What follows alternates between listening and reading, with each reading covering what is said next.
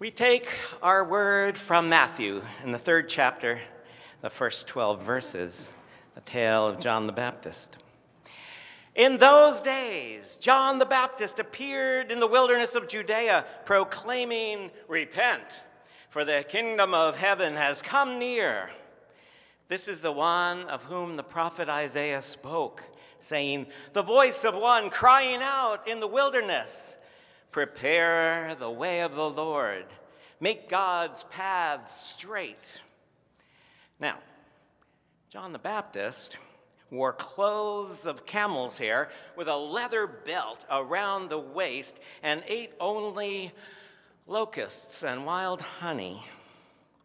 Then the people of Jerusalem and all Judea were going out to the baptizer, and all the region along the Jordan were gathering out there in the wilderness and they were baptized in the river Jordan, confessing their sins. But when John saw many Pharisees and Sadducees coming to the place he was baptizing, John said to them, You brood of vipers, who warned you to flee from the wrath to come? Bear fruit worthy of repentance. Do not presume to say to yourselves, We have Abraham as our ancestor, for I tell you, God is able from these stones to raise up children to Abraham. Even now, the axe is lying at the root of the trees. Every tree, therefore, that doesn't bear good fruit is cut down and thrown into the fire. I baptize you with water for repentance. But one who is more powerful than I is coming after me. I'm not worthy to carry that one's sandals. That one will baptize you with the Holy Spirit and with fire. His winnowing fork is in his hand, and he will clear the threshing floor and will gather the wheat into the granary. But the chaff will be burnt with unquenchable fire. This is the word of the Lord. Thanks be to God. You may be seated. Let me come a little closer.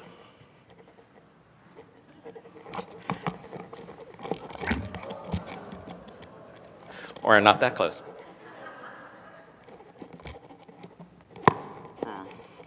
I think some animals have been at the wiring here. Well, in those days, John the Baptist appeared in the wilderness of Judea. Our theme this Advent is where do you come from? We each come from people and places. We each come from experiences and stories we've been told about ourselves. And we've been exploring this theme by asking the further question where does Jesus come from? Last week, we looked at the people that Jesus comes from.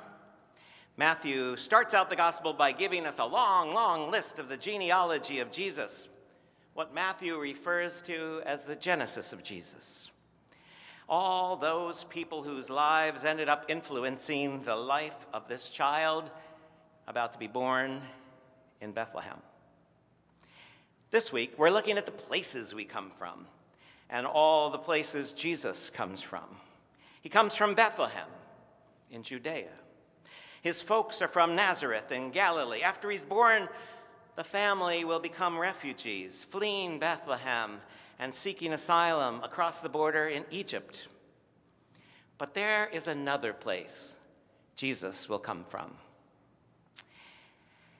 He comes from the place all Christianity comes from the wilderness. Now, Matthew makes sure that we see the importance of the wilderness. Among the other important places that help make Jesus who he is. We're going to get back to the wilderness in just a moment. Since today's theme is places, I was thrilled to hear that Lee was adding a new character to this year's pageant the map. I think it's safe to say that never in the history of Christendom has a pageant included the map. I was super excited especially when Lee asked me if I would originate the role of the map. After 23 years playing sheep number three, I was ready for a new challenge. Imagine how I felt when I came to the first run through of this year's pageant, and I found that I had been demoted in favor of the director's daughter, and would again play the crucial role of sheep number three. Now, thank you. A month or two ago, a British media company was announcing a competition to see whose Christmas pageant would be televised this year. And they asked people to submit different scripts. The company, which is called, appropriately I thought, Virgin Media, even had some helpful suggestions for possible titles Rebel Without a Clause, Snow Country for Old Men, or my favorite, Lost in translation. Mm-hmm. As part of the media rollout for the competition, they did a survey of 2,000 adults asking which role each had played in the Christmas pageant growing up. And they correlated each role with success later in life. For the purposes of this study, they defined success as career, salary, salary level, even hobbies pursued, Nothing about spiritual depth, I noted. They discovered that kids who played the parts of Mary and Joseph were likely to have the highest level of success. I think possibly innkeeper was next in the list, followed by the others wise people, the shepherds, various animals. Interestingly, even the donkey the kid who played the donkey correlated to a higher level than the bottom rung held by, can you guess which crucial role in the pageant? Yeah, the sheep. Now, one character, one character who almost never makes it into a pageant is the star of today's gospel lesson, none other than John the Baptist. One year I even titled my homily on John the Baptist, Not in the Pageant. Of course, the uh, famed children's book author Chris Grabenstein was in the congregation that day, and so the following year, a new pageant script appeared in my inbox, focused all around John the Baptist, wearing an interesting costume, and screaming at us and calling us all a brood of vipers. It was a little traumatic. And it was a little offensive. and I don't think we've used that script since. But we need a message like John the Baptist's once in a while to kind of shake things up. The Christian ethicist Stanley Hauerwas once wrote, in fact, I am tempted to think that there is not much wrong with the church that could not be cured by God calling about a hundred really insensitive, uncaring, and offensive people into the ministry. Some people would think that that's come and gone, but John the Baptist is central to the season of Advent. He's the harbinger of the holy, the herald of the coming kingdom of Christ he comes preaching a message of repentance. And he baptizes huge numbers of people in the Jordan River. And of course, he appears where? In the wilderness. In the wilderness. The wilderness is a powerful place, according to scriptures.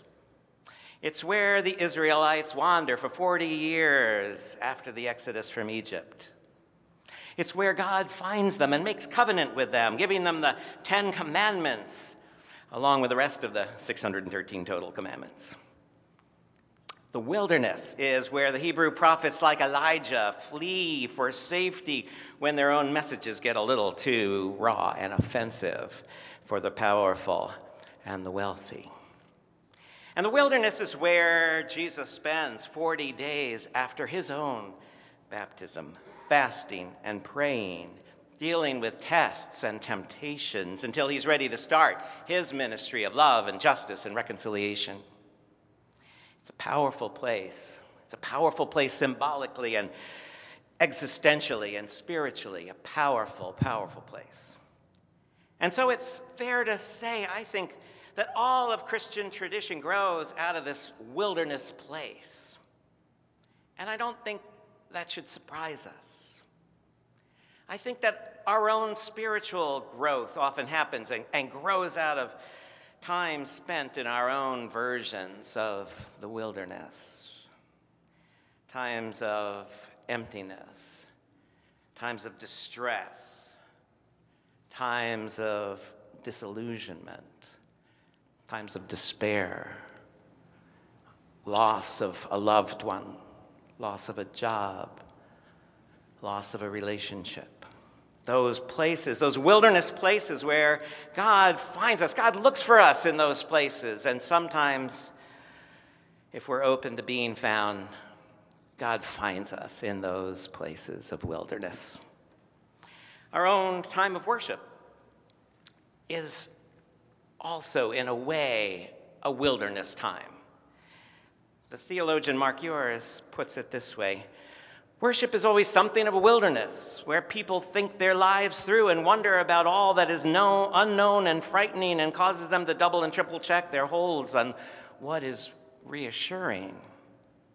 He says, No matter how beautiful the sanctuary, the pew where people sit with fears and worries and responsibilities and all the rest is a kind of wilderness place where people confront the howling winds and the thorny brambles and the lonely emptinesses of their lives, of our lives.